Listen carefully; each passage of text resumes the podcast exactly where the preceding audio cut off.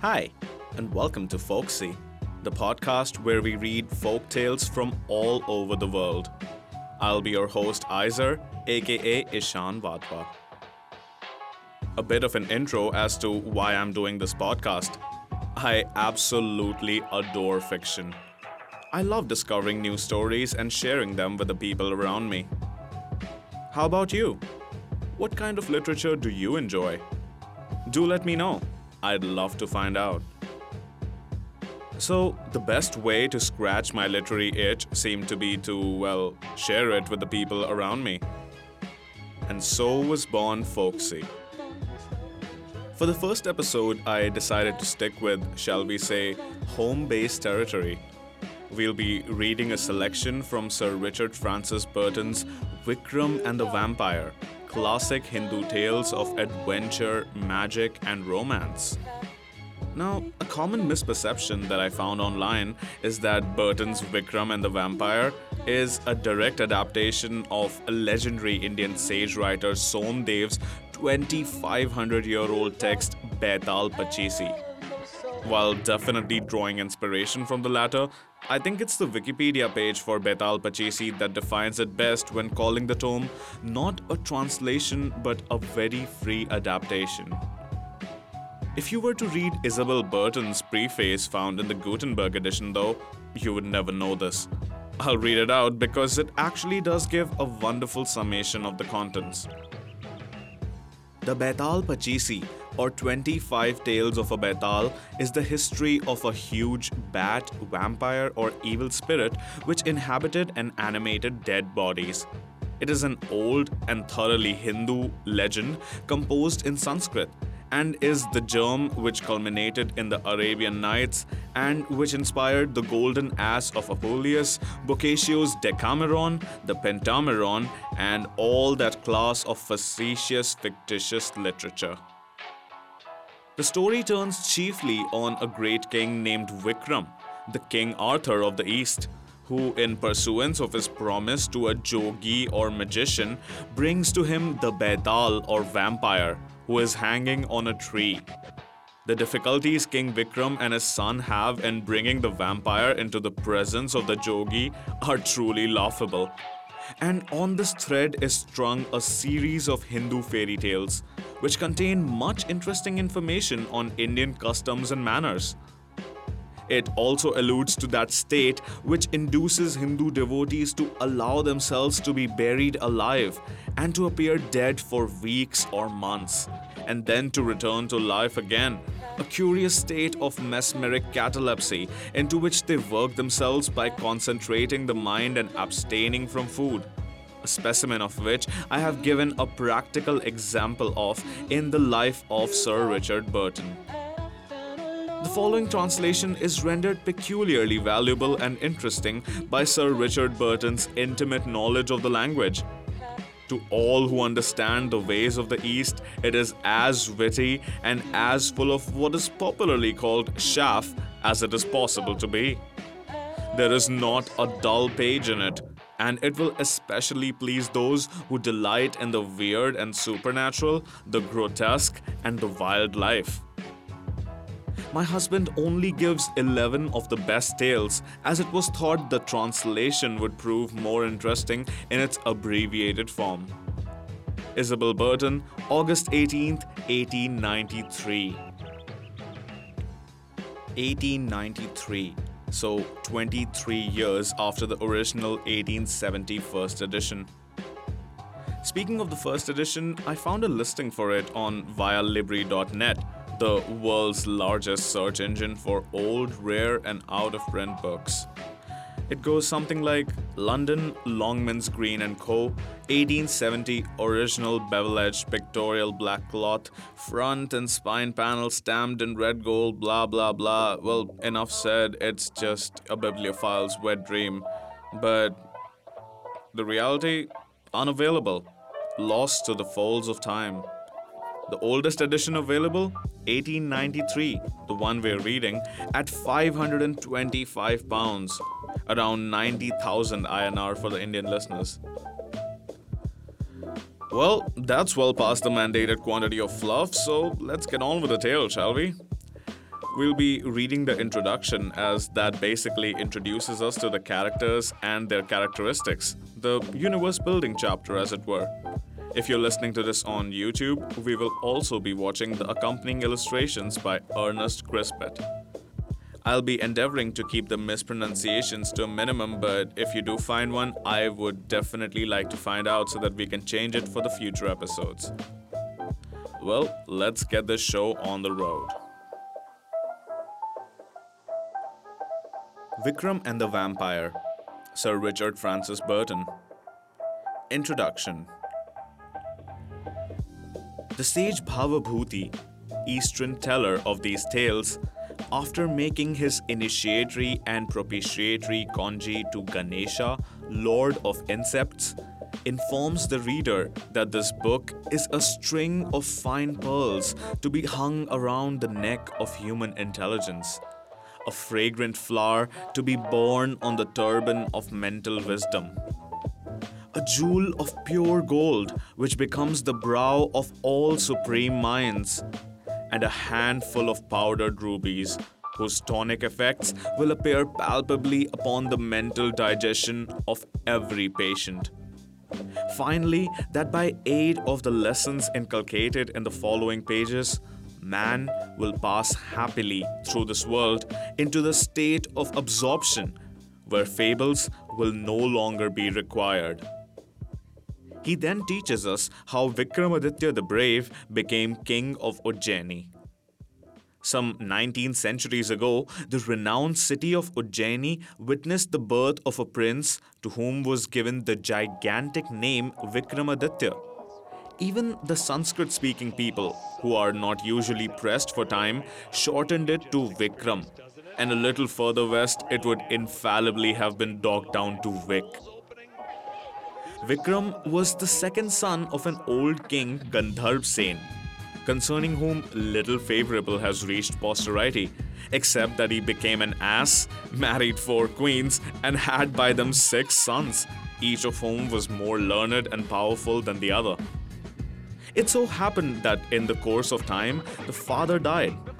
Thereupon, his eldest heir, who was known as Shank, succeeded to the carpet of Rajaship and was instantly murdered by Vikram, his scorpion, the hero of the following pages.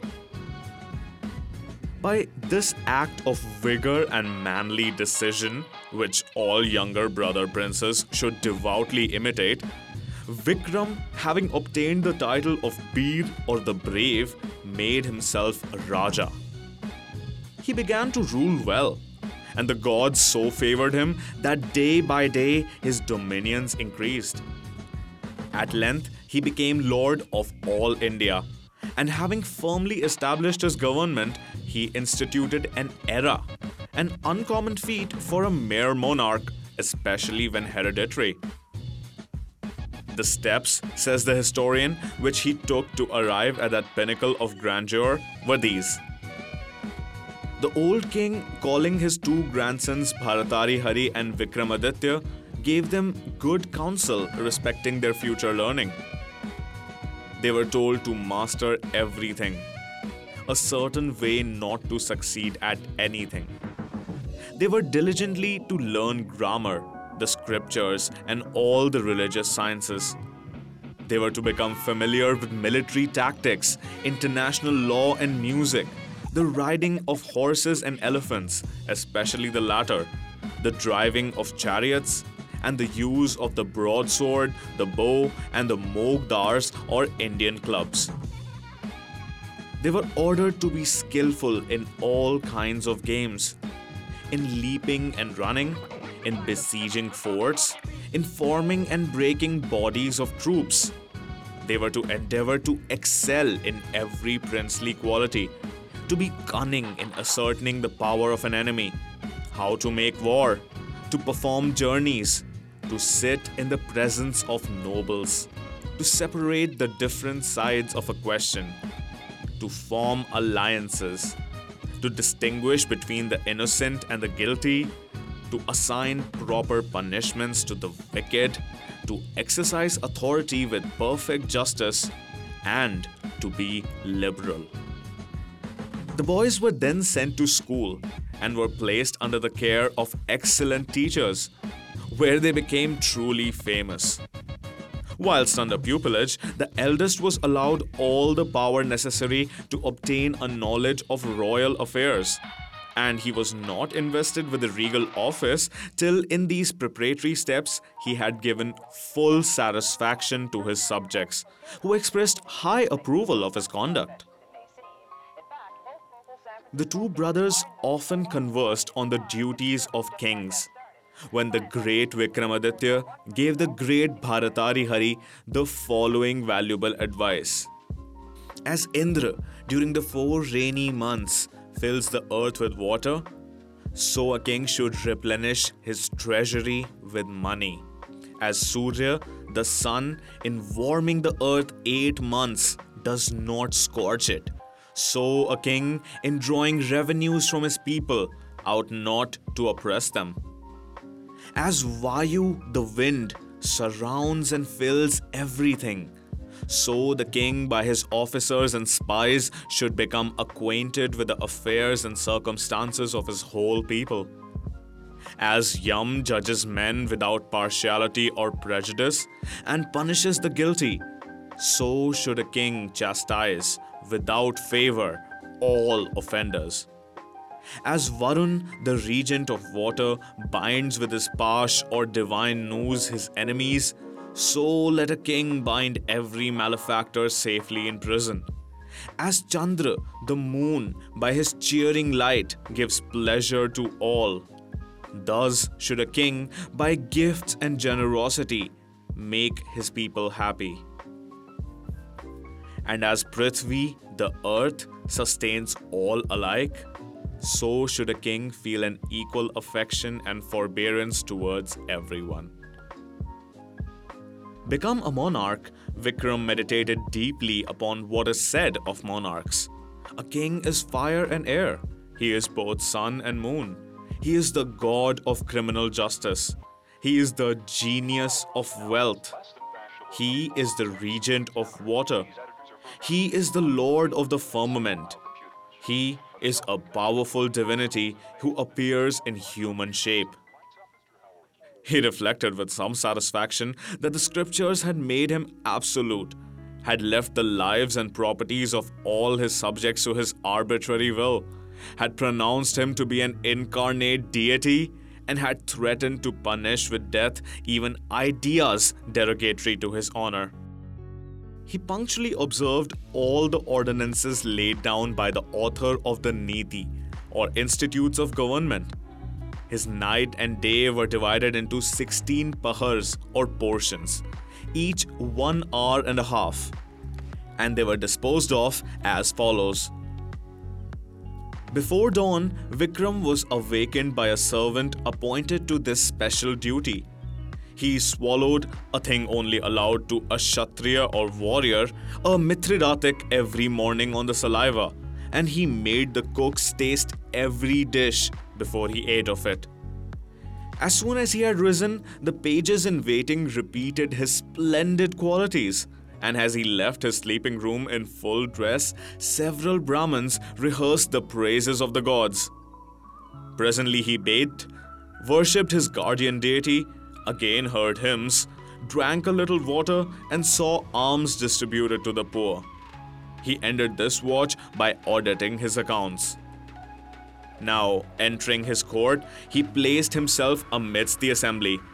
He was always armed when he received strangers, and he caused even women to be searched for concealed weapons.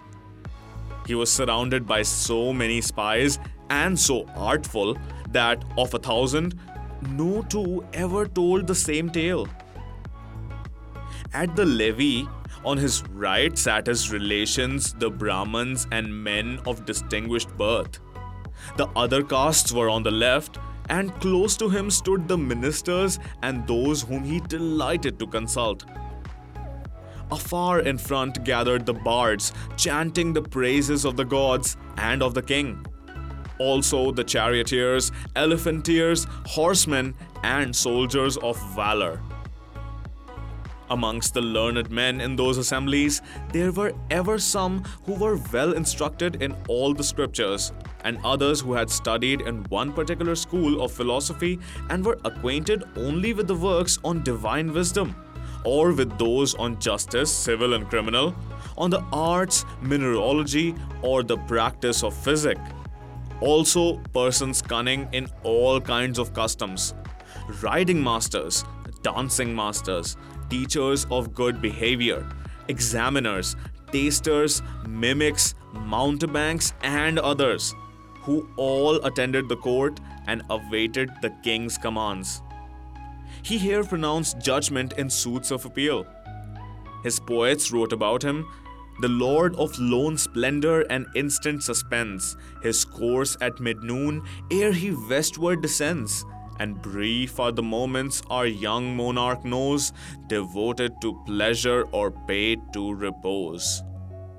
Before the second Sandhya or noon, about the beginning of the third watch, he recited the names of the gods, bathed, and broke his fast in his private room. Then, rising from food, he was amused by singers and dancing girls. The labors of the day now became lighter. After eating, he retired, repeating the name of his guardian deity, visited the temples, saluted the gods, conversed with the priests, and proceeded to receive and to distribute presents. Fifthly, he discussed political questions with his ministers and counselors.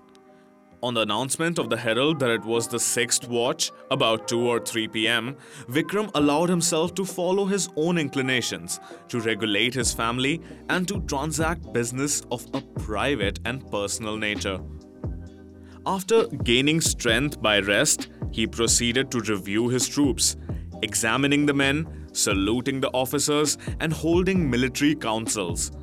At sunset, he bathed a third time and performed the five sacraments of listening to a prelection of the Veda, making oblations to the manes, sacrificing to fire in honor of the deities, giving rice to dumb animals, and receiving guests with due ceremonies.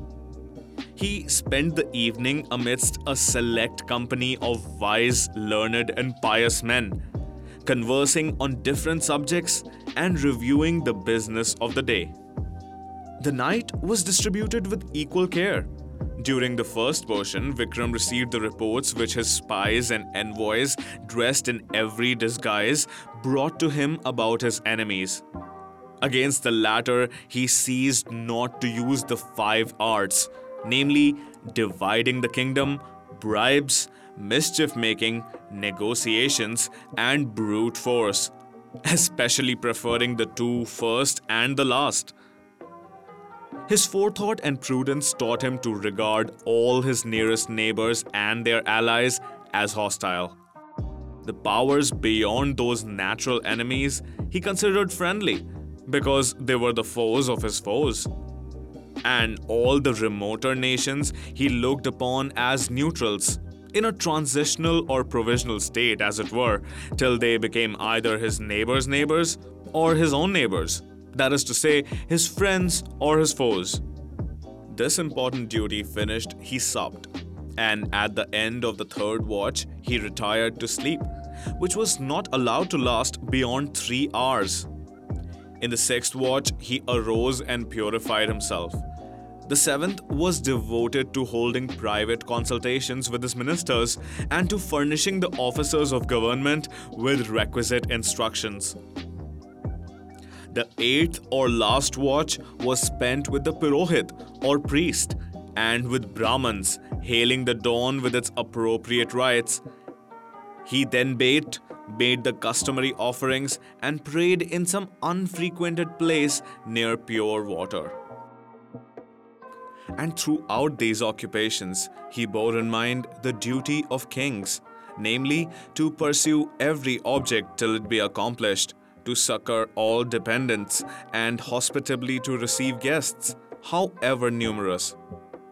He was generous to his subjects respecting taxes and kind of speech, yet he was inexorable as death in the punishment of offences. He rarely hunted and he visited his pleasure gardens only on stated days. He acted in his own dominions with justice. He chastised foreign foes with rigor. He behaved generously to Brahmins and he avoided favoritism amongst his friends. In war, he never slew a supplicant, a spectator, a person asleep or undressed, or anyone that showed fear. Whatever country he conquered, offerings were presented to its gods, and effects and money were given to the reverends. But what benefited him most was his attention to the creature comforts of the nine gems of science. Those eminent men ate and drank themselves into fits of enthusiasm and ended by immortalizing their patron's name. Become Vikram the Great, he established his court at a delightful and beautiful location rich in the best of water. The country was difficult of access and artificially made incapable of supporting a host of invaders. But four great roads met near the city. The capital was surrounded with durable ramparts, having gates of defense, and near it was a mountain fortress under the especial charge of a great captain. The metropolis was well garrisoned and provisioned, and it surrounded the royal palace, a noble building without as well as within. Grandeur seemed embodied there, and prosperity had made it her own. The nearer ground, viewed from the terraces and pleasure pavilions, was a lovely mingling of rock and mountain, plain and valley, field and fallow, crystal lake and gleaming stream. The banks of the winding Lavana were fringed with meadows whose herbage, pearly with morning dew, afforded choicest grazing for the sacred cow and were dotted with perfumed clumps of bo trees, tamarinds, and holy figs. In one place, Vikram planted a hundred thousand in a single orchard and gave them to his spiritual advisors. The river valley separated the stream from a belt of forest growth which extended to a hill range, dark with impervious jungle, and cleared here and there for the cultivator's village. Behind it rose another subrange, wooded with a lower bush and already blue with air, whilst in the background towered range upon range, here rising abruptly into points and peaks, there ramp shaped or wall formed, with sheer descents, and all of light azure hue adorned with glories of silver and gold. After reigning for some years, Vikram the Brave found himself, at the age of 30, a staid and sober middle aged man. He had several sons, daughters are not in India, by his several wives, and he had some paternal affection for nearly all, except, of course, for his eldest son, a youth who seemed to conduct himself as though he had a claim to the succession. In fact, the king seemed to have taken up his abode for life at Ujjaini when suddenly he bethought himself, I must visit those countries of whose names I am ever hearing. The fact is, he had determined to spy out and disguise the lands of all his foes and to find the best means of bringing against them his formidable army. We now learn how Bhartari Raj becomes regent of Ujjaini. Having thus resolved, Vikram the Brave gave the government into the charge of a younger brother, Bharatari Raj, and in the garb of a religious mendicant, accompanied by Dharmdhwaj, his second son, a youth bordering on the age of puberty, he began to travel from city to city and from forest to forest. The regent was of a settled, melancholic turn of mind, having lost in early youth a very peculiar wife. One day, whilst out hunting, he happened to pass a funeral pyre upon which a Brahman's widow had just become sati or a holy woman with the greatest fortitude. On his return home, he related the adventure to Sita Rani, his spouse, and she at once made reply that virtuous women die with their husbands, killed by the fire of grief, not by the flames of the pile.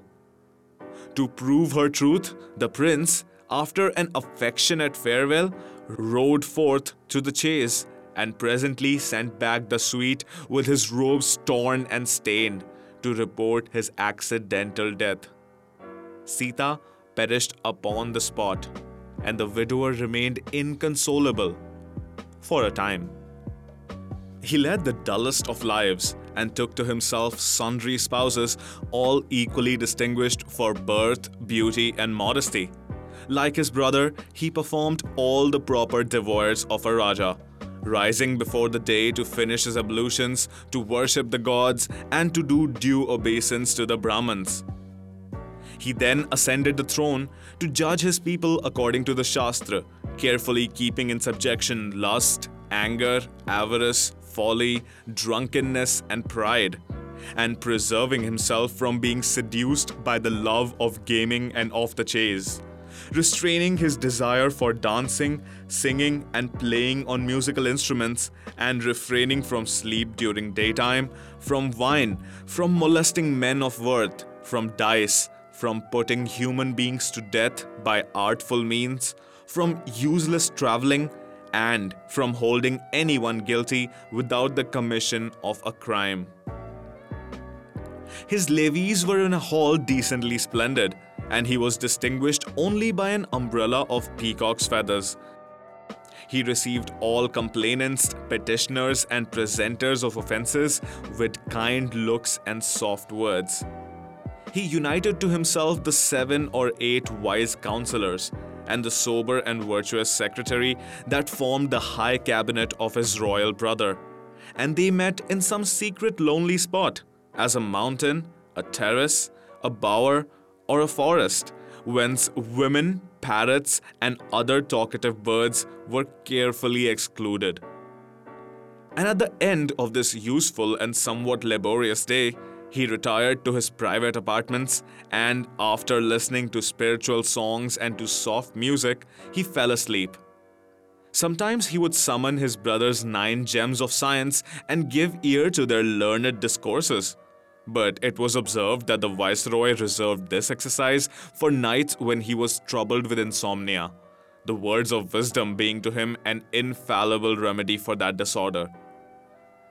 Thus passed onwards his youth doing nothing that it could desire, forbidden all pleasures because they were unprincely, and working in the palace harder than in the pauper's hut. Having, however, fortunately for himself, few predilections and no imagination, he began to pride himself upon being a philosopher. Much business from an early age had dulled his wits, which were never of the most brilliant and in the steadily increasing torpidity of his spirit, he traced the germs of that quietude which forms the highest happiness of man in the storm of matter called the world. He therefore allowed himself but one friend of his soul. He retained, I have said, his brother's seven or eight ministers. He was constant in attendance upon the Brahman priests who officiated at the palace and who kept the impious from touching sacred property and he was courteous to the commander in chief who directed his warriors, to the officers of justice who inflicted punishment upon offenders, and to the lords of towns, varying in number from one to a thousand.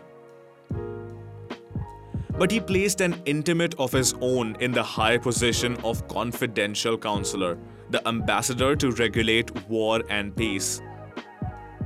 Mahipal was a person of noble birth, endowed with shining abilities, popular, dexterous in business, acquainted with foreign parts, famed for eloquence and intrepidity, and as Menu the lawgiver advises, remarkably handsome. Bharatari Raj, as I have said, became a quietist and a philosopher but Kam, the bright god who exerts his sway over the three worlds, heaven and earth and gruesome Hades, had marked out the prince once more as the victim of his blossom tipped shafts and his flowery bow. How indeed could he hope to escape the doom which has fallen equally upon Brahma the creator, Vishnu the preserver, and dreadful Shiva the three eyed destroyer? By reason of her exceeding beauty, her face was a full moon shining in the clearest sky. Her hair was the purple cloud of autumn when, gravid with rain, it hangs low over earth, and her complexion mocked the pale waxen hue of the large flowered jasmine. Her eyes were those of the timid antelope. Her lips were red as those of the pomegranate's bud, and when they opened, from them distilled a fountain of ambrosia. Her neck was like a pigeon's, her hand the pink lining of the conch shell, her waist a leopard's, her feet the softest lotuses. In a word, a model of grace and loveliness was Dangal Rani, Raja Bhartari's last and youngest wife. The warrior laid down his arms before her. The politician spoke out every secret in her presence. The religious prince would have slaughtered a cow, that sole unforgivable sin, to save one of her eyelashes. The absolute king would not drink a cup of water without her permission. The state philosopher, the sober quietist, to win from her the shadow of a smile, would have danced before her like a singing girl. So desperately enamored became Bhartari Raj.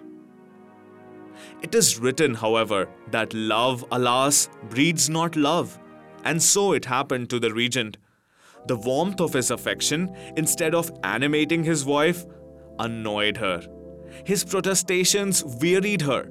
His vows gave her the headache. And his caresses were a colic that made her blood run cold. Of course, the prince perceived nothing, being lost in wonder and admiration of the beauty's coyness and coquetry. And as women must give away their hearts, whether asked or not, so the lovely Dangal Rani lost no time in lavishing all the passion of her idle soul upon Mahipal, the handsome ambassador of peace and war. By this means, the three were happy and were contented. Their felicity, however, being built on a rotten foundation, could not long endure.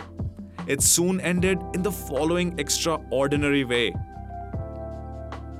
In the city of Ujjaini, within sight of the palace, dwelt a Brahman and his wife, who, being old and poor and having nothing else to do, had applied themselves to the practice of austere devotion. They fasted and refrained from drink. They stood on their heads and they held their arms for weeks in the air. They prayed till their knees were like pads.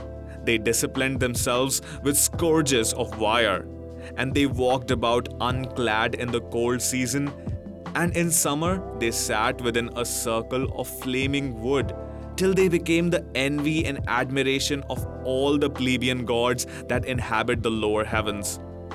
In fact, as a reward for their exceeding piety, the venerable pair received at the hands of a celestial messenger an apple of the tree Kalpvriksh, a fruit which has the virtue of conferring eternal life upon him that tastes it. Scarcely had the god disappeared when the Brahman, opening his toothless mouth, prepared to eat the fruit of immortality. Then his wife addressed him in these words, shedding copious tears all the while To die, O man, is a passing sin. To be poor is an interminable anguish. Surely our present lot is the penalty of some great crime committed by us in a past state of being. Callest thou the state life? Better we die at once and so escape the woes of the world. Hearing these words, the Brahman sat undecided, with open jaws and eyes fixed upon the apple. Presently he found tongue. I have accepted the fruit and have brought it here but having heard thy speech, my intellect hath wasted away. Now I will do whatever thou pointest out. The wife resumed her discourse, which had been interrupted by a more than usually copious flow of tears. Moreover, O husband, we are old, and what are the enjoyments of the stricken in years? Truly, quoth the poet, die loved in youth, not hated in age. If that fruit could have restored thy dimmed eyes and deaf ears and blunted taste and warmth of love, I had not spoken to thee thus. After which the Brahmin threw away the apple, to the great joy of the wife, who felt a natural indignation at the prospect of seeing her good man become immortal while she still remained subject to the laws of death. But she concealed this motive in the depths of her thought, enlarging, as women are apt to do, upon everything but the truth. And she spoke with such success that the priest was about to toss in his rage the heavenly fruit into the fire, reproaching the gods as if by sending it they had done him an injury. Then the wife snatched it out of his hand, and telling him that it was too precious to be wasted, bade him arise and gird his loins and wend him to the regent's palace and offer him the fruit, as King Vikram was absent, with a right reverent Brahmanical benediction. She concluded with impressing upon her unworldly husband the necessity of requiring a large sum of money as a return for his inestimable gift. By this means, she said, thou mayst promote thy present and future welfare. Then the Brahmin went forth, and standing in the presence of the Raja, told him all things touching the fruit, concluding with, O mighty prince, vouchsafe to accept this tribute and bestow wealth upon me. I shall be happy in your living long. Bhartari Raj led the supplicant into an inner strong room where stood heaps of the finest gold dust and bade him carry away all that he could. This the priest did, not forgetting to fill even his eloquent and toothless mouth with the precious metal. Having dismissed the devotee groaning under the burden, the regent entered the apartments of his wives and, having summoned the beautiful Queen Dangal Rani, gave her the fruit and said, Eat this, light of my eyes. This fruit, joy of my heart, will make thee everlastingly young and beautiful. The pretty queen, placing both hands upon her husband's bosom, kissed his eyes and lips, and sweetly smiling on his face, for great is the guile of women, whispered, Eat it thyself, dear one, or at least share it with me. For what is life and what is youth without the presence of those we love? But the Raja, whose heart was melted by these unusual words, put her away tenderly, and having explained that the fruit would serve for only one person, departed. Whereupon the pretty queen, sweetly smiling as before, slipped the precious present into her pocket when the regent was transacting business in the hall of audience, she sent for the ambassador who regulated war and peace and presented him with the apple in a manner at least as tender as that with which it had been offered to her. Then the ambassador, after slipping the fruit into his pocket also, retired from the presence of the pretty queen and meeting Lakha, one of the maids of honor, explained to her its wonderful power and gave it to her as a token of his love. But the maid of honor, being an ambitious girl, determined that the fruit was a fit present to set before the regent in the absence of the king. Bhartari Raj accepted it, bestowed on her great wealth, and dismissed her with many thanks. He then took up the apple and looked at it with eyes brimful of tears, for he knew the whole extent of his misfortune. His heart ached he felt a loathing for the world, and he said with sighs and groans, Of what value are these delusions of wealth and affection, whose sweetness endures for a moment and becomes eternal bitterness? Love is like the drunkard's cup. Delicious is the first drink, palling are the draughts that succeed it, and most distasteful are the dregs. What is life but a restless vision of imaginary pleasures and of real pains, from which the only waking is the terrible day of death? The affection of this world is of no use, since, in consequence of it, we fall at last into hell.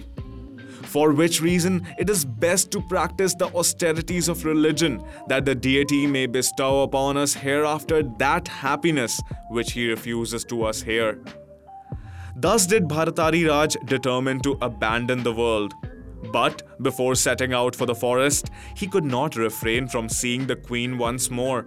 So hot was the flame which Kama had kindled in his heart. He therefore went to the apartments of his women and having caused Dangal Rani to be summoned, he asked her what had become of the fruit which he had given to her. She answered that, according to his command, she had eaten it. Upon which the regent showed her the apple, and she, beholding it, stood aghast, unable to make any reply. The Raja gave careful orders for her beheading. He then went out and, having had the fruit washed, ate it. He quitted the throne to be a jogi or religious mendicant, and without communicating with anyone, departed into the jungle. There he became such a devotee that death had no power over him, and he is wandering still. But some say that he was duly absorbed into the essence of the deity. We are next told how the valiant Vikram returned to his own country. Thus, Vikram's throne remained empty. When the news reached King Indra, regent of the lower firmament and protector of earthly monarchs, he sent Prithvipal, a fierce giant, to defend the city of Ujjaini till such time as its lawful master might reappear.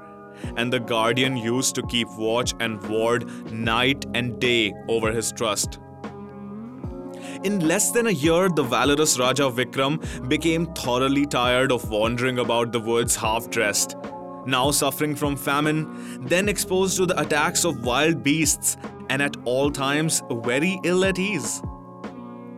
He reflected also that he was not doing his duty to his wives and children that the heir apparent would probably make the worst use of the parental absence, and finally, that his subjects, deprived of his fatherly care, had been left in the hands of a man who, for aught he could say, was not worthy of the high trust. He had also spied out all the weak points of friend and foe Whilst these and other equally weighty considerations were hanging about the Raja's mind, he heard a rumor of the state of things spread abroad that Bhartari, the regent, having abdicated his throne, had gone away into the forest. Then quoth Vikram to his son, We have ended our wayfarings. Now let us turn our steps homewards. The gong was striking the mysterious hour of midnight as the king and the young prince approached the principal gate. And they were pushing through it when a monstrous figure rose up before them and called out with a fearful voice, Who are ye, and where are ye going? Stand and deliver your names. I am Raja Vikram, rejoined the king, half choked with rage, and I am come to mine own city. Who art thou that darest to stop or stay me? That question is easily answered, cried Prithvipal the giant in his roaring voice. The gods have sent me to protect Ujjaini. If thou be really Raja Vikram, prove thyself a man. First fight with me, and then return to thine own. The warrior king cried Sadhu, wanting nothing better. He girt his girdle tight around his loins, summoned his opponent into the empty space beyond the gate, told him to stand on guard, and presently began to devise some means of closing with or running in upon him. The giant's fists were large as watermelons, and his knotted arms whistled through the air like falling trees, threatening fatal blows. Besides which, the Raja's head scarcely reached the giant's stomach and the latter, each time he struck out, whooped so abominably loud that no human nerves could remain unshaken. At last, Vikram's good luck prevailed. The giant's left foot slipped, and the hero, seizing his antagonist's other leg, began to trip him up. At the same moment, the young prince, hastening to his parents' assistance, jumped viciously upon the enemy's naked toes. By their united exertions, they brought him to the ground when the son sat down upon his stomach, making himself as weighty as well he could. Whilst the father, climbing up the monster's throat, placed himself astride upon it and pressing both thumbs upon the eyes, threatened to blind him if he would not yield. Then the giant, modifying the bellow of his voice, cried out, O Raja, thou hast overthrown me, and I grant thee thy life. Surely thou art mad, monster, replied the king in jeering tone, half laughing, half angry. To whom grantest thou life? If I desire it, I can kill thee. How then dost thou talk about granting me my life? Vikram of Ujjaini, said the giant, be not too proud. I will save thee from a nearly impending death. Only hearken to the tale which I have to tell thee, and use thy judgment, and act upon it. So shalt thou rule the world free from care, and live without danger, and die happily. Proceed, quoth the Raja after a moment's thought, dismounting from the giant's throat and beginning to listen with all his ears. The giant raised himself from the ground and, when in a sitting posture, began in solemn tones to speak as follows. In short, the history of the matter is that three men were born in the same city of Ujjaini, in the same lunar mansion, in the same division of the great circle described upon the ecliptic, and in the same period of time. You, the first, were born in the house of a king the second was an oilman's son who was slain by the third, a jogi or anchorite who kills all he can, wafting the sweet scent of human sacrifice to the nostrils of Durga, goddess of destruction. Moreover, the holy man, after compassing the death of the oilman's son, has suspended him head downwards from a mimosa tree in a cemetery. He is now anxiously plotting thy destruction he has murdered his own child. And how came an anchorite to have a child? asked Raja Vikram incredulously. That is what I am about to tell thee, replied the giant. In the good days of thy generous father Gandharb Sen, as the court was taking its pleasure in the forest, they saw a devotee, or rather a devotee's head, protruding from a hole in the ground. The white ants had surrounded his body with a case of earth and had made their home upon his skin. All kinds of insects and small animals crawled up and down the face, yet not a muscle moved. Wasps had hung their nests to its temples, and scorpions wandered in and out of the matted and clotted hair. Yet the hermit felt them not. He spoke to no one, he received no gifts, and had it not been for the opening of his nostrils as he continually inhaled the pungent smoke of a thorn fire, man would have deemed him dead. Such were his religious austerities. Thy father marveled much at the sight and rode home in profound thought. That evening, as he sat in the hall of audience, he could speak of nothing but the devotee and his curiosity soon rose to such a pitch that he proclaimed about the city a reward of 100 gold pieces to anyone that could bring to court this anchorite of his own free will. Shortly afterwards, Vasant Sen, a singing and dancing girl more celebrated for wit and beauty than for sagesse or discretion, appeared before thy sire and offered for the petty inducement of a gold bangle to bring the anchorite into the palace carrying a baby on his shoulder. The king, hearing her speak, was astonished, gave her a betel leaf in token that he held her to her promise, and permitted her to depart which she did with a laugh of triumph. Vasant Sen went directly to the jungle, where she found the pious man faint with thirst, shriveled with hunger, and half dead with heat and cold. She cautiously put out the fire. Then, having prepared a confection, she approached from behind and rubbed upon his lips a little of the sweetmeat, which he licked up with great relish. Thereupon, she made more and gave it to him. After two days of this generous diet, he gained some strength, and on the third, as he felt a finger upon his mouth, he opened his eyes and said, Why hast thou come here? The girl, who had her story in readiness, replied, I am the daughter of a deity and have practiced religious observances in the heavenly regions. I have now come into this forest and the devotee, who began to think how much more pleasant is such society than solitude, asked her where her hut was and requested to be led there. Then Vasant Sen, having unearthed the holy man and compelled him to purify himself, led him to the abode which she had caused to be built for herself in the wood. She explained its luxuries by the nature of her vow, which bound her to indulge in costly apparel, in food with six flavors, and in every kind of indulgence. In course of time, the hermit learned to follow her example. He gave up inhaling smoke and he began to eat and drink as a daily occupation.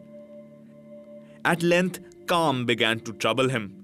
Briefly, the saint and saintess were made man and wife by the simple form of matrimony called the Gandharva Vivah. And about 10 months afterwards, a son was born to them. Thus, the anchorite came to have a child. Remained Vasant Sen's last feat. Some months passed, then she said to the devotee, her husband, O saint, let us now, having finished our devotions, perform a pilgrimage to some sacred place, that all the sins of our bodies may be washed away, after which we will die and depart into everlasting happiness. Cajoled by these speeches, the hermit mounted his child upon his shoulder and followed her where she went, directly into Raja Gandharv Sen's palace. When the king and the ministers and the officers and the courtiers saw Vasant and her spouse carrying the baby, they recognized her from afar. The Raja exclaimed, Lo, this is the very singing girl who went forth to bring back the devotee. And all replied, O great monarch, thou speakest truly. This is the very same woman and be pleased to observe that whatever things she, having asked leave to undertake, went for to do, all these she had done. Then, gathering around her, they asked her all manner of questions as if the whole matter had been the lightest and the most laughable thing in the world. But the anchorite, having heard the speeches of the king and his courtiers, thought to himself they have done this for the purpose of taking away the fruits of my penance. Cursing them all with terrible curses, and taking up his child, he left the hall. Thence he went to the forest, slaughtered the innocent, and began to practice austerities with a view to revenge that hour. And, having slain his child, he will attempt thy life. His prayers have been heard. In the first place, they deprived thee of thy father. Secondly, they cast enmity between thee and thy brother, thus dooming him to an untimely end. Thirdly, they are now working thy ruin. The anchorite's design is to offer up a king and a king's son to his patroness Durga, and by virtue of such devotional act, he will obtain the sovereignty of the whole world. But I have promised, O Vikram, to save thee, if such be the will of fortune, from impending destruction. Therefore, hearken well unto my words.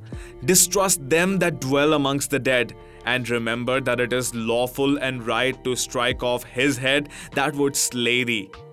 So shalt thou rule the universal earth, and leave behind thee an immortal name. Suddenly, Prithvipal the giant ceased speaking and disappeared. Vikram and his son then passed through the city gates, feeling their limbs to be certain that no bones were broken and thinking over the scene that had occurred. We now are informed how the valiant King Vikram met with a vampire. It was the spring season when the Raja returned, and the holy festival caused dancing and singing in every house. Ujjaini was extraordinarily happy and joyful at the return of her ruler, who joined in her gladness with all his kingly heart. The faces and dresses of the public were red and yellow with gulal and abir, perfumed powders, which were sprinkled upon one another in token of merriment. Musicians deafened the citizens' ears. Dancing girls performed till ready to faint with fatigue. The manufacturers of comfits made their fortunes and the nine gems of science celebrated the auspicious day with the most long winded odes.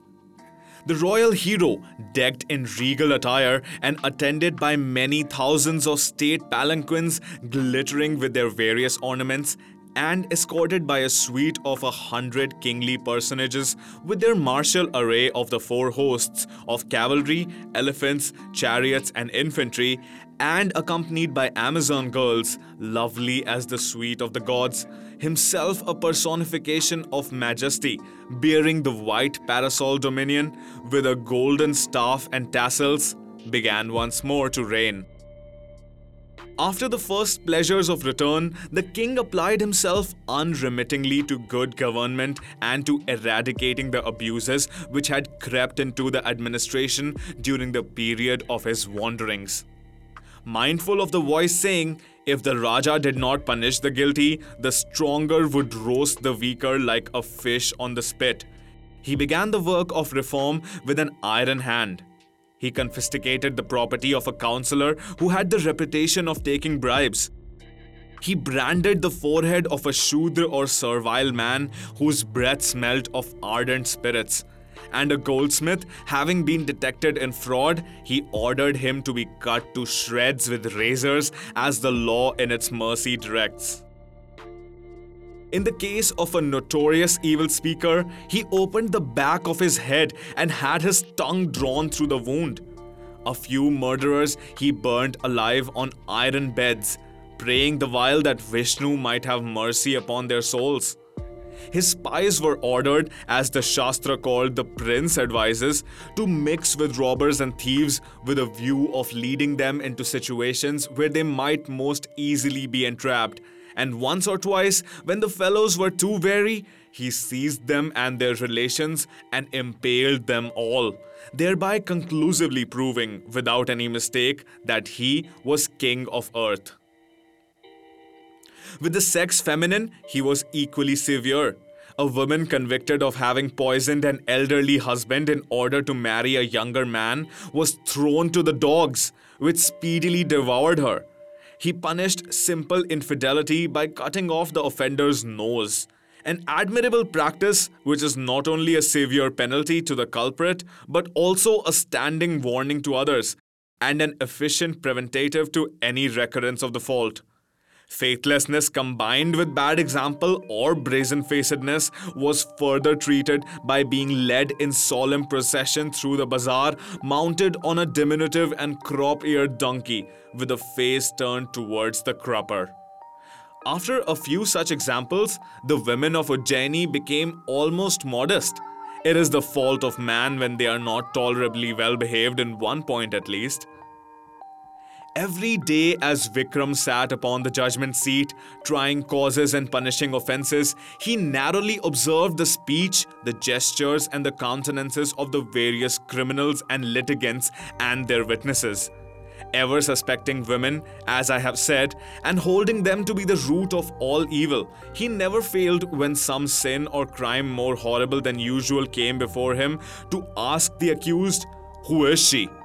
And the suddenness of the question often elicited the truth by accident. For there can be nothing thoroughly and entirely bad unless a woman is at the bottom of it. And knowing this, Raja Vikram made certain notable hits under the most improbable circumstances, which had almost given him a reputation for omniscience. But this is easily explained. A man intent upon squaring the circle will see squares and circles wherever he looks, and sometimes he will find them. In disputed cases of money claims, the king adhered strictly to established practice and consulted persons learned in the law. He seldom decided a cause on his own judgment, and he showed great temper and patience in bearing with rough language from irritated plaintiffs and defendants, from the infirm, and from old men beyond 80 that humble petitioners might not be balked in having access to the fountain of justice, he caused an iron box to be suspended by a chain from the windows of his sleeping apartment. Every morning, he ordered the box to be opened before him and listened to all the playsets at full length. Even in this simple process, he displayed abundant cautiousness, for having forgotten what little of the humanities he had mastered in his youth, he would hand the paper to a secretary whose business it was to read it out before him.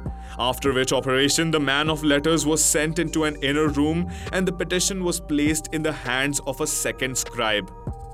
Once it so happened by the bungling of the deceitful kayasths or clerks that an important difference was found to occur in the same sheet.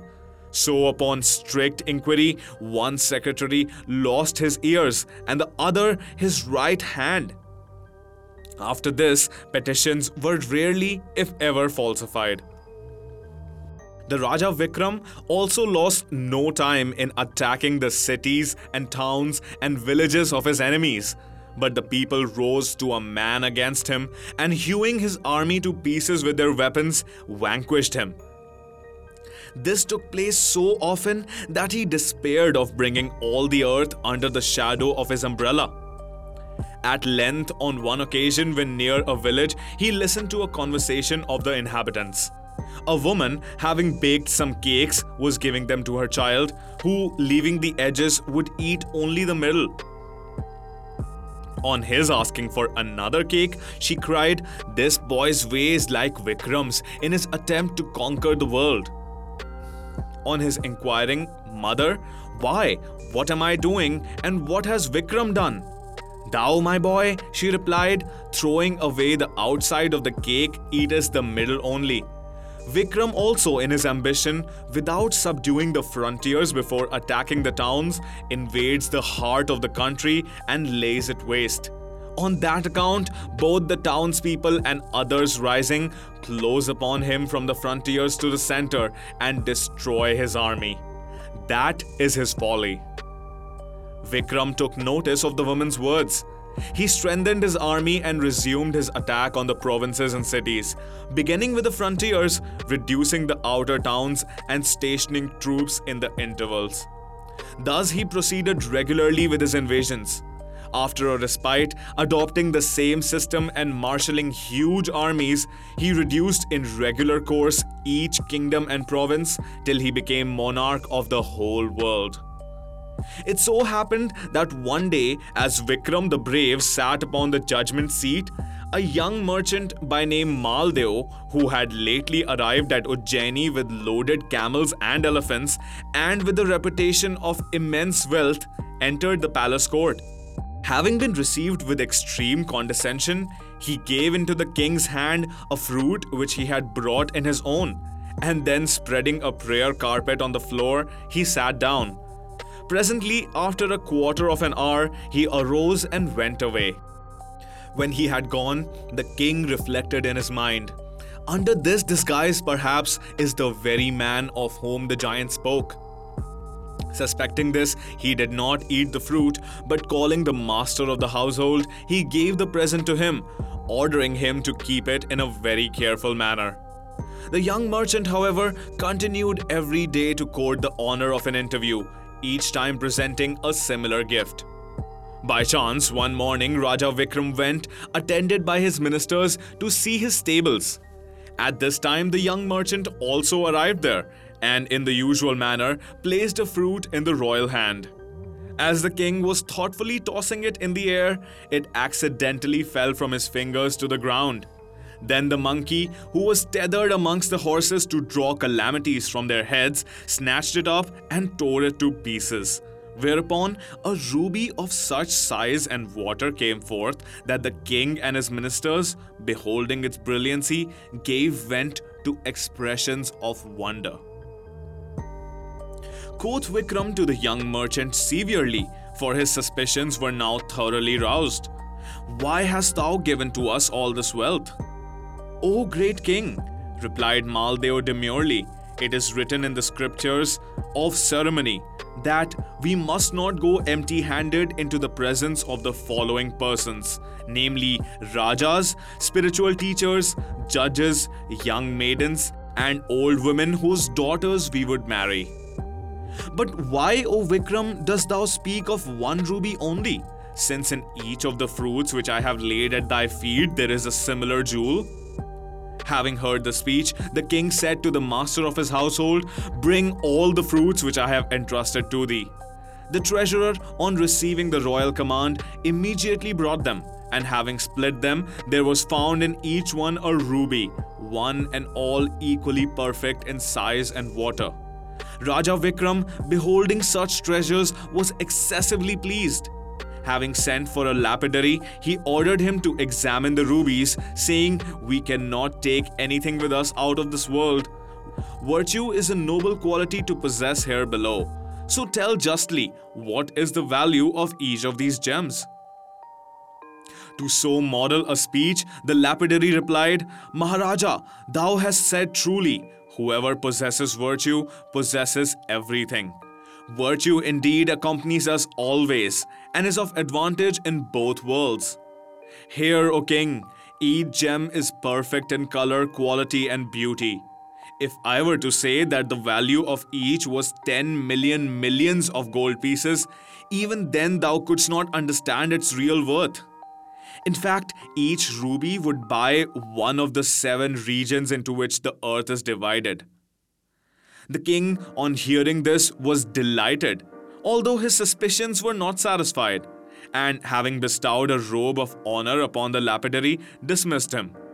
Thereon, taking the young merchant's hand, he led him into the palace, seated him upon his own carpet in the presence of his court, and began to say, My entire kingdom is not worth one of these rubies.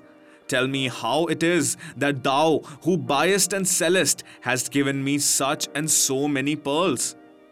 Maldeo replied, O great king, the speaking of matters like the following in public is not right.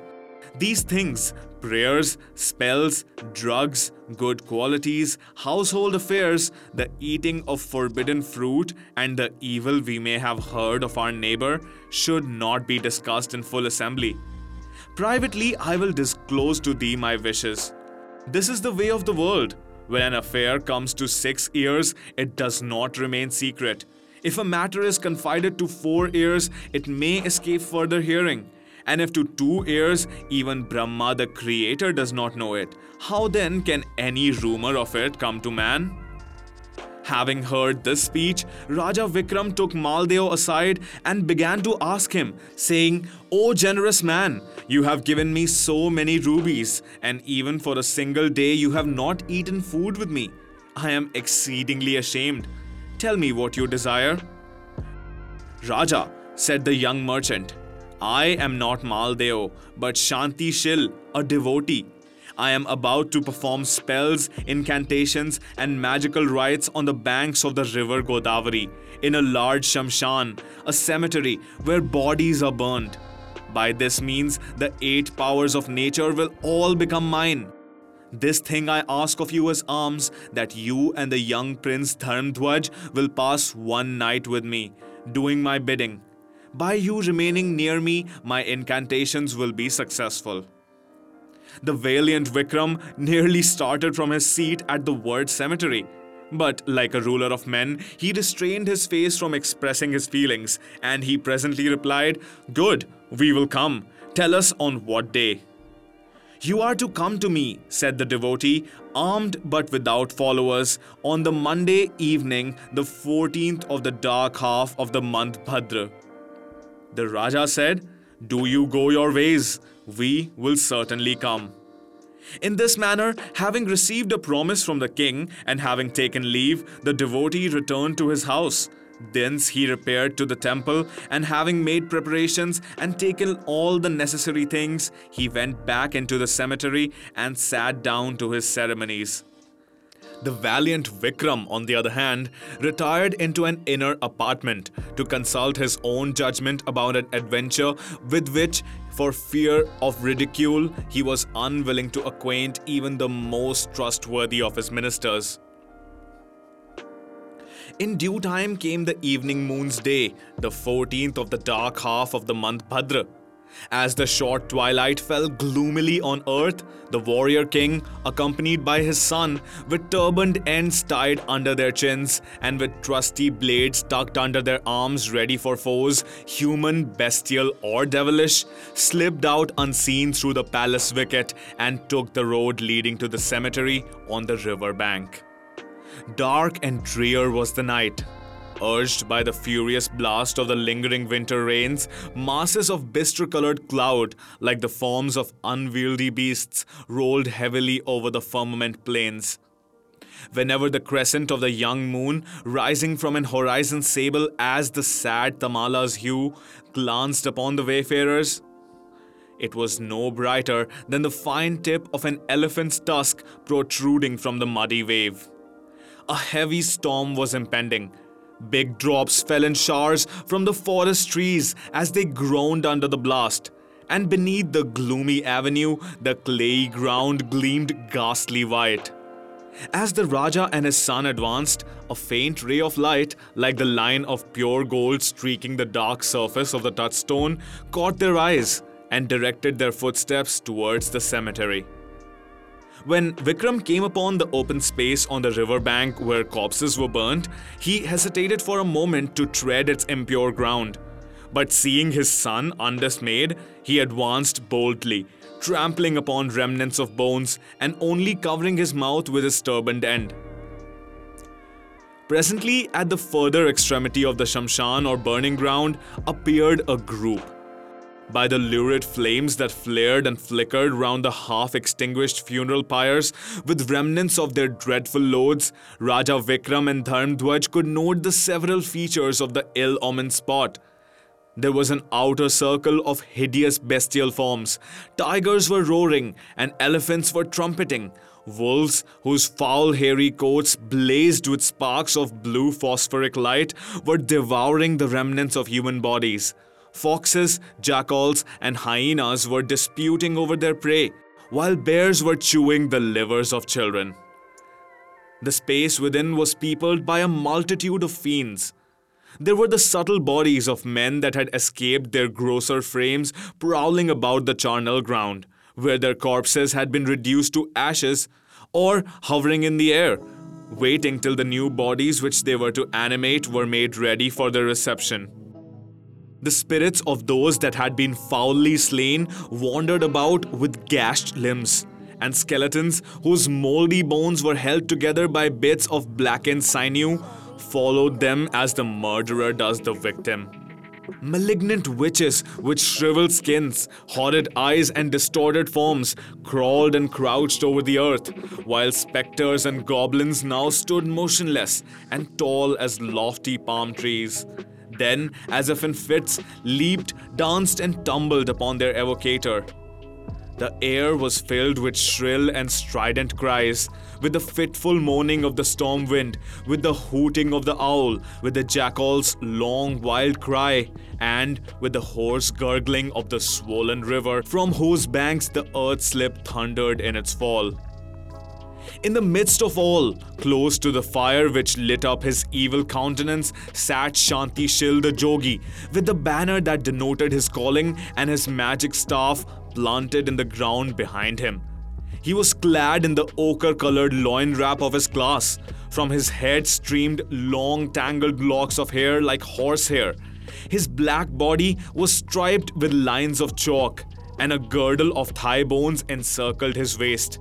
His face was smeared with ashes from a funeral pyre, and his eyes, fixed as those of a statue, gleamed from this mask with an infernal light of hate. His cheeks were shaven, and he had not forgotten to draw the horizontal sectarian mark. But this was of blood, and Vikram, as he drew near, saw that he was playing upon a human skull with two shank bones, making music for the horrid revelry. Now, Raja Vikram, as has been shown by his encounter with Indra's watchman, was a bold prince, and he was cautious as he was brave. The sight of a human being in the midst of these terrors raised his mettle. He determined to prove himself a hero, and feeling that the critical moment was now come, he hoped to rid himself and his house forever of the family curse that hovered above them. For a moment, he thought of the giant's words. And remember that it is lawful and right to strike off his head that would slay thee. A stroke with his good sword might at once and effectually put an end to the danger. But then he remembered that he had passed his royal word to do the devotee's bidding that night. Besides, he felt assured that the hour for action had not yet sounded. These reflections having passed through his mind with the rapid course of a star that has lost its honors, Vikram courteously saluted Shanti Shil. The Jogi briefly replied, Come sit down, both of ye. The father and son took their places, by no means surprised or frightened by the devil dances before and around them. Presently, the valiant Raja reminded the devotee that he was come to perform his promise, and lastly asked, What commands are there for us? The Jogi replied, O king, since you have come, just perform one piece of business. About two course hence, in a southerly direction, there is another place where dead bodies are burnt. And in that place is a mimosa tree on which a body is hanging. Bring it to me immediately. Raja Vikram took his son's hand, unwilling to leave him in such company, and catching up a firebrand, went rapidly away in the proper direction. He was now certain that Shanti Shil was the anchorite who, enraged by his father, had resolved his destruction. And his uppermost thought was a firm resolve to breakfast upon his enemy ere his enemy could dine upon him. He muttered this old saying as he went, while the tom tomming of the anchorite upon the skull resounded in his ears, and the devil crowd, which had held its peace during his meeting with Shantishil, broke out again in an infernal din of whoops and screams, yells and laughter. The darkness of the night was frightful. The gloom deepened till it was hardly possible to walk. The clouds opened their fountains, raining so hard you would say they could never rain again. Lightning blazed forth with more than the light of day, and the roar of the thunder caused the earth to shake. Baleful gleams tipped the black cones of the trees and fitfully scampered like fireflies over the waste. Unclean goblins dogged the travelers and threw themselves upon the ground in their path and obstructed them in a thousand different ways. Huge snakes, whose mouths distilled blood and black venom, kept clinging around their legs in the roughest part of the road till they were persuaded to lose their hold either by the sword or by reciting a spell. In fact, there were so many horrors and such a tumult and noise that even a brave man would have faltered. Yet the king kept on his way. At length, having passed over somehow or other a very difficult road, the Raja arrived at the Shamshan or burning place pointed out by the Jogi. Suddenly, he sighted the tree, where from root to top, every branch and leaf was in a blaze of crimson flame. And when he, still dauntless, advanced towards it, a clamor continued to be raised, and voices kept saying, Kill them! Kill them! Seize them! Seize them! Take care that they do not get away! Let them scorch themselves to cinders! Let them suffer the pain of Patal! Far from being terrified by the state of things, the valiant Raja increased in boldness, seeing a prospect of an end to his adventure. Approaching the tree, he felt that the fire did not burn him, and so he sat there for a while to observe the body, which hung head downwards from a branch a little above him.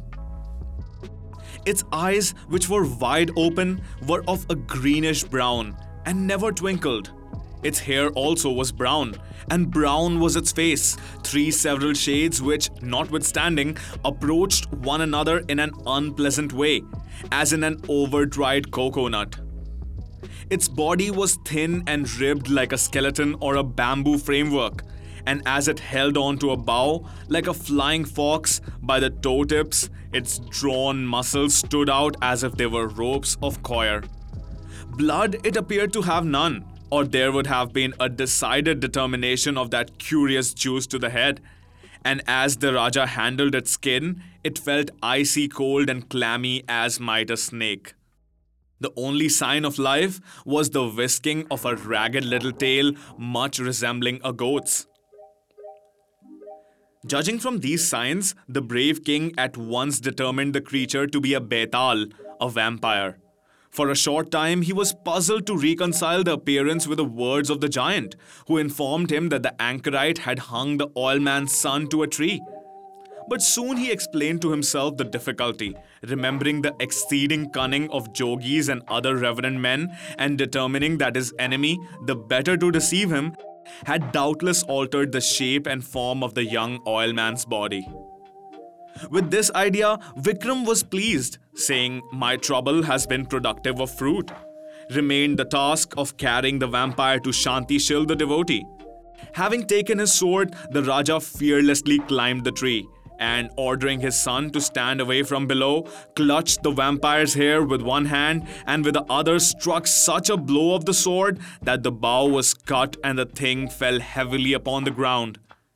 Immediately on falling, it gnashed its teeth and began to utter a loud wailing cry like the screams of an infant in pain.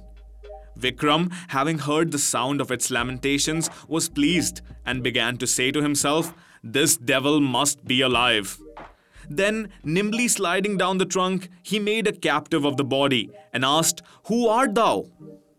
Scarcely, however, had the words passed the royal lips when the vampire slipped through the fingers like a worm and, uttering a loud shout of laughter, rose in the air with its legs uppermost and, as before, suspended itself by its toes to another bough. And there it swung to and fro, moved by the violence of its cachinnation. Decidedly, this is the young oilman, exclaimed the Raja after he had stood for a minute or two with mouth open, gazing upwards and wondering what he should do next. Presently, he directed Dharmdhwaj not to lose an instant in laying hands upon the thing when it next might touch the ground, and then he again swarmed up the tree. Having reached his former position, he once more seized the betal's hair, and with all the force of his arms, for he was beginning to feel really angry, he tore it from its hold and dashed it to the ground, saying, O wretch, tell me who thou art!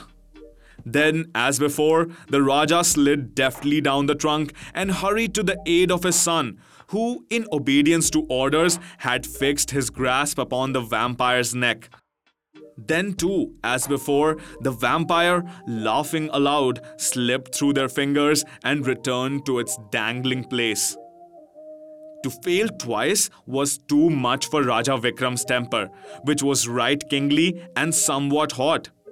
This time he bade his son strike the Betal's head with his sword, then, more like a wounded bear of Himalaya than a prince who had established an era, he hurried up the tree and directed a furious blow with his saber at the vampire's lean and calfless legs. The violence of the stroke made its toes lose their hold of the bough, and when it touched the ground, Dharmadhwaj's blade fell heavily upon its matted brown hair. But the blows appeared to have lighted on ironwood to judge at least from the behavior of the Betal, who no sooner heard the question, O wretch, who art thou? than it returned in loud glee and merriment to its old position. Five mortal times did Raja Vikram repeat this profitless labor. But so far from losing heart, he quite entered into the spirit of the adventure. Indeed, he would have continued climbing up that tree and taking that corpse under his arm he found his sword useless, and bringing it down and asking it who it was, and seeing it slip through his fingers six times, sixty times, or till the end of the fourth and present age, had such extreme resolution been required. However, it was not necessary. On the seventh time of falling, the betal, instead of eluding its capturer's grasp, allowed itself to be seized, merely remarking that even the gods cannot resist a thoroughly obstinate man. And seeing that the stranger, for the better protection of his prize, had stripped off his waistcloth and was making it into a bag, the vampire thought proper to seek the most favorable conditions for himself and asked his conqueror who he was and what he was about to do. Vile wretch, replied the breathless hero, know me to be Vikram the Great, Raja of Ujjaini and I bear thee to a man who is amusing himself by drumming to devils on a skull. Remember the old saying, mighty Vikram, said the Betal with a sneer, that many a tongue has cut many a throat. I have yielded to thy resolution, and am about to accompany thee, bound to thy back like a beggar's wallet. But hearken to my words ere we set out upon the way. I am of a loquacious disposition, and it is well nigh an hour's walk between this tree and the place where thy friend sits, favoring his friends with the peculiar music which they love. Therefore, I shall try to distract my thoughts, which otherwise might not be of the most pleasing nature, by means of sprightly tales and profitable reflections. Sages and men of sense spend their days in the delights of light and heavy literature, whereas dolts and fools waste time in sleep and idleness. And I purpose to ask thee a number of questions, concerning which we will, if it seems fit to thee, make this covenant. Whenever thou answerest me, either compelled by fate or entrapped by my cunning into so doing, or thereby gratifying thy vanity and conceit, I leave thee and return to my favorite place and position in the Siras tree. But when thou shalt remain silent, confused, and at a loss to reply, either through humility or thereby confessing thine ignorance and impotence and want of comprehension, then will I allow thee of mine own free will to place me before thine employer. Perhaps I should not say so. It may sound like bribing thee, but take my counsel and mortify thy pride and assumption and arrogance and haughtiness as soon as possible so shalt thou derive from me a benefit which none but myself can bestow. Raja Vikram, hearing these rough words, so strange to his royal ear, winced. Then he rejoiced that his heir apparent was not near. Then he looked round at his son Dharmdwaj to see if he was impertinent enough to be amused by the Betal but the first glance showed him the young prince busily employed in pinching and screwing the monster's legs so as to make it fit better into the cloth. Vikram then seized the ends of the waistcloth, twisted them into a convenient form for handling, stooped, raised the bundle with a jerk, tossed it over his head, and bidding his son not to lag behind, set off at a round pace towards the western end of the cemetery. The shower had ceased, and as they gained ground, the weather greatly improved. The vampire asked a few indifferent questions about the wind and the rain and the mud. When he received no answer, he began to feel uncomfortable and he broke out with these words O King Vikram, listen to the true story which I am about to tell thee.